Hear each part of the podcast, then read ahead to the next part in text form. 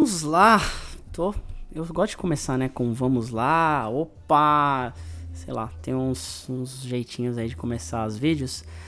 Porém, hoje eu vou trazer três perguntas que eu preciso responder aqui para gravar um vídeo e vou usar esse espaço em que eu me exponho gratuitamente para responder cada uma dessas perguntas de uma forma que eu consiga raciocinar e melhorar um pouco o pitch, um pouco o discurso, a resposta e é voltado para o TNT. Então esse é um vídeo para falar do TNT especificamente, do Talk and Talk.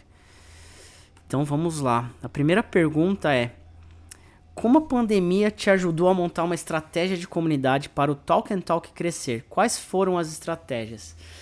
Então já logo a primeira pergunta logo para, né? Eu vou contar uma historinha para eu raciocinar em relação à resposta, porque eu não vou ter muito tempo, então aqui eu vou explorar mais, vou trazer mais informação. Mas lá em 2020, no começo da pandemia, eu me vi com 5 mil reais para fazer o negócio acontecer, porque eu estava trabalhando numa startup e fui mandado embora por conta da pandemia. E ali eu tinha um dinheiro mínimo para rodar e fazer alguma coisa, ou arrumar um emprego, ou fazer o talk and talk funcionar. E ali eu percebi que fazer uma reunião por semana, que era o que eu vinha fazendo desde 2016, não ia ser o suficiente por conta do momento, tava todo mundo em casa. Então resolvi trazer três, quatro reuniões já logo naquela semana e, e comecei a fazer anúncios. Então fiz um anúncio no Instagram do jeito que todo mundo fala para não fazer, mas eu fiz. E foi por causa desse anúncio que a comunidade começou a nascer, começou a se estruturar. E, e a estratégia básica foi trazer horários que, que eram possíveis ou da minha imaginação eram o que as pessoas iam mais engajar e fazer com que trouxesse um tema diferente sempre. Então, ser temáticas distintas entre, entre as conversações e principalmente fazer isso ao vivo no YouTube. Então, desde o começo ali, é, já de antes, mas desde o começo da pandemia, as imersões eram ao vivo no YouTube. E, e a estratégia para montar essa comunidade era que a pessoa pudesse agendar da melhor forma possível e dar maneira mais simples. Então a gente começou com uma estrutura, um aplicativo que começou a não atender e a gente mudou para uma outra estratégia com uma outra ferramenta que aí transformou o processo de agendamento de uma forma mais fácil. Então o segredo e a estratégia dessa comunidade foi é, divulgar isso para o maior número de pessoas, então fazendo um, um anúncio no Instagram e é, acolher a comunidade da melhor maneira. Então, todo início de reunião, eu estava ali explicando o que, que era aquele espaço, porque as pessoas chegavam totalmente perdidas, sem saber o que fazer. É aula, não é? Tem vocabulário, tem gramática. Então, essa foi a estratégia inicial. E essa tem sido a estratégia desde então para explicar sempre o que, que é o Talk and Talk. Segunda pergunta como funciona o trabalho social do Talk and Talk? Qual é o desafio em aliar sustentabilidade e rentabilidade em uma comunidade com foco no impacto social? O Talk and Talk nasceu por conta do impacto social. Ele não nasceu com foco em remuneração, lucro ou né, é, ter uma rentabilidade. Então, quando eu comecei, o foco inicial era de criar um espaço para as pessoas trocarem ideia. Obviamente que esse espaço ia me trazer um retorno indireto de ter alunos particulares. Então, lá em 2016, o foco era dar esse espaço e as pessoas me conhecerem e, naturalmente, me contratarem como professor particular. E não foi bem assim que aconteceu. Não foi tão intuitivo assim. Então, foram ao longo aí dos 4, 5 anos eu fui entender como alinhar essa sustentabilidade com a rentabilidade.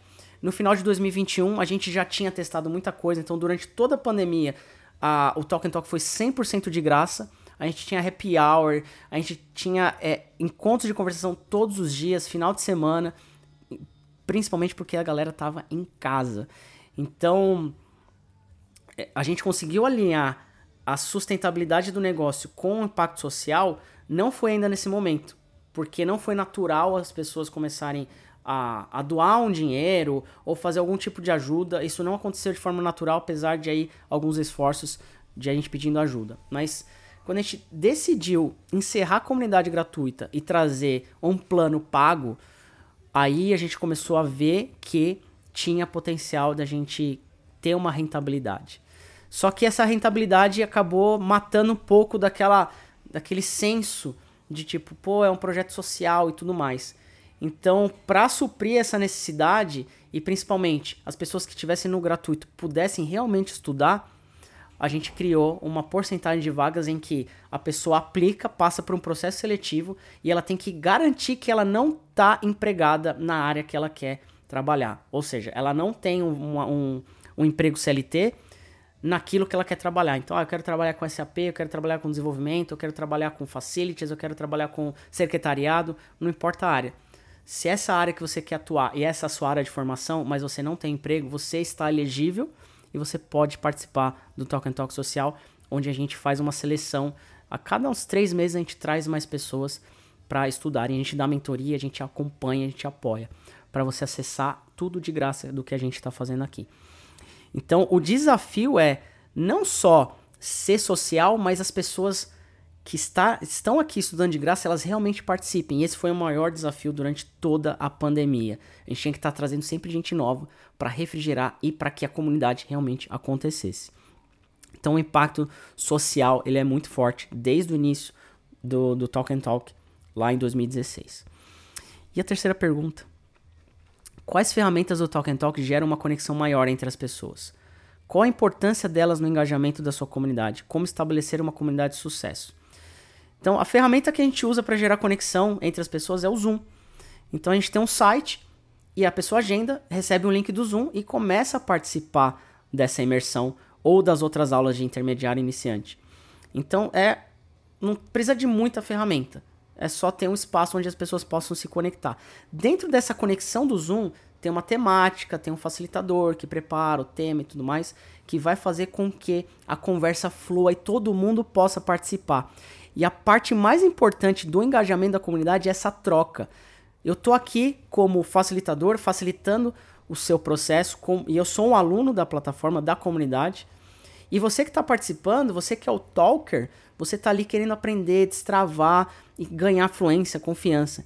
Então essa troca entre as pessoas em grupo tem sido fundamental para gerar o engajamento, porque a pessoa chega por causa do idioma, do inglês, espanhol, francês ou italiano, e ela fica por conta da comunidade, fica por conta da troca, fica por conta dos novos negócios que podem ser feitos, das novas oportunidades de emprego, ou mesmo novas oportunidades de relacionamento, de amizade. Então, essa é a base para que a gente consiga ter esse engajamento.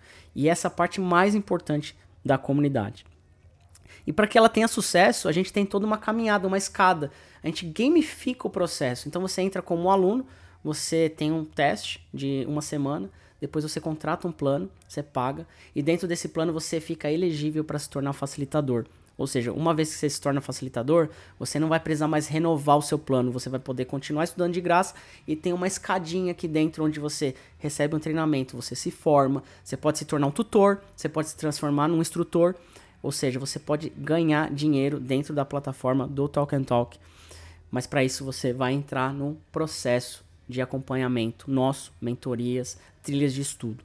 Então, para estabelecer esse sucesso, você precisa ter essa jornada de começo, meio e fim, porque senão você começa, tem um propósito para entrar, mas aí ao longo do tempo a sua vida muda, o momento é, se transforma e você acaba se distanciando. Então, para isso não acontecer, a gente vai criando ali camadas de, de, de experiência, de jornadas, para que você, o talker, na verdade, o aluno, ele consiga se desenvolver e continuar engajado e continuar praticando. Então, a gente tem aí pessoas que estão dois, três anos toda semana no papel de facilitador ou no papel de aluno e que estão aqui com a gente toda semana, às vezes todo dia, e acreditam no que a gente está fazendo.